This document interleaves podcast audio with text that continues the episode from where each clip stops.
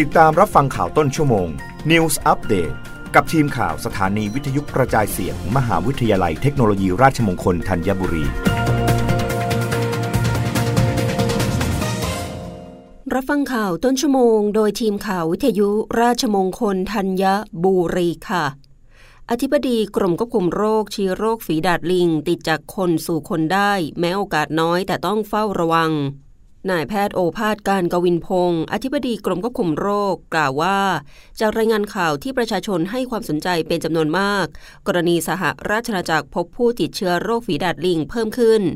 ซึ่งโรคฝีดาดลิงไม่ใช่โรคใหม่ แต่เคยระบาดมาแล้วมากกว่า 20 ปี พบได้ในสัตว์หลายชนิด โดยเฉพาะสัตว์ตระกูลลิงและสัตว์ฟันแทะเช่น กระรอก หนูป่ารวมทั้งคนก็สามารถติดโรคได้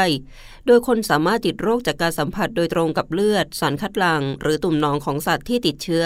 หรือจากการถูกสัตว์ที่มีเชื้อกัดข่วน การประกอบอาหารจากเนื้อสัตว์ป่า หรือกินเนื้อสัตว์ที่ปรุงสุกไม่เพียงพอ หรืออาจติดทางอ้อมจากการสัมผัสที่นอนของสัตว์ป่วย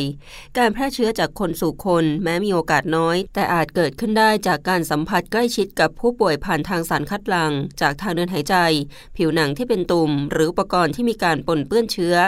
เมื่อคนรับเชื้อเข้าสู่ร่างกายจะมีระยะการฟักตัวประมาณ 7-14 วัน อาจนานถึง 21 วัน ด้วยการเริ่มแรกจะมีไข้ปวดศีรษะ ปวดกล้ามเนื้อ ปวดหลัง ต่อมน้ำเหลืองโต หนาวสั่น อ่อนเพลีย จากนั้นประมาณ 1-3 วันจะมีผื่นขึ้นบริเวณแขนขา และอาจจะเกิดบนหน้าและลำตัวได้ด้วย ผื่นจะกลายเป็นตุ่มน้องในระยะสุดท้ายตุ่มน้องจะเป็นสะเก็ดแล้วหลุดออกมา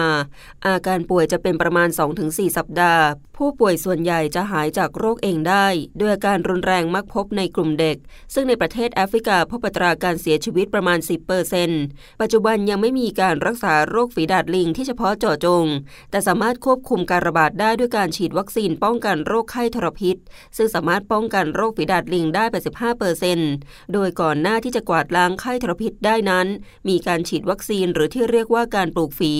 ซึ่งจะช่วยป้องกันทั้งสองโรคนี้ได้ รับฟังข่าวครั้งต่อไปได้ในต้นชั่วโมงหน้า กับทีมข่าววิทยุราชมงคลธัญบุรีค่ะ